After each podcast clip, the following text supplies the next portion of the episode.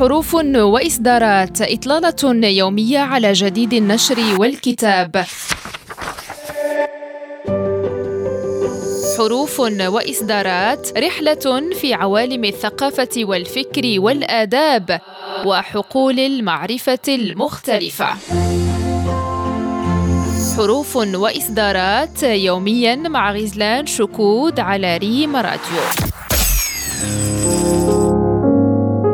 مستمعينا الأفاضل أهلا بكم إلى حلقة جديدة من حروف وإصدارات. عن منشورات لارماتان بباريس صدر للدكتور يحيى اليحياوي كتاب جديد باللغة الفرنسية تحت عنوان الرقمنة والتنمية في المغرب القطيعة الكبرى.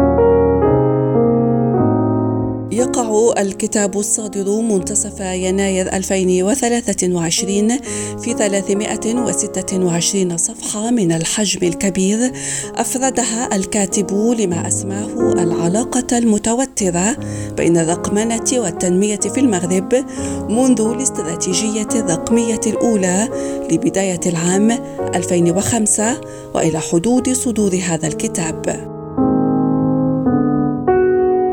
يقول اليحياوي في كلمة آخر الغلاف منذ بداية هذا القرن عمد المغرب إلى اعتماد العديد من الاستراتيجيات الرقمية بغاية جعل الرقمنة أداة تطور اقتصادي واجتماعي ووسيلة تحول مجتمعي.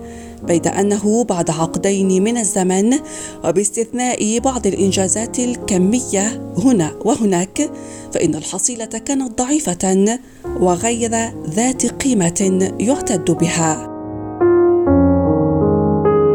ويتابع المؤلف إن الذهان على هذه الاستراتيجيات مجتمعة لم يدرك ليس فقط بسبب غياب الرؤيه المؤطره لها ولا نتيجة تقصير مستويات التنسيق على مستوى المركز والجهات بل أيضا بسبب غياب مستويات تقييم وحكامة جادة يكون من شأنها الوقوف عند مكامن الخلل في السابق قبل مباشرة اللاحق.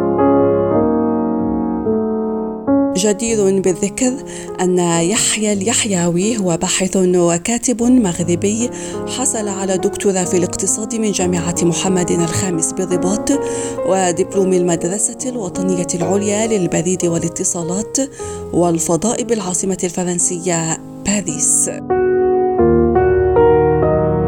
إلى هنا مستمعينا نأتي إلى نهاية هذه الإطلالة اليومية.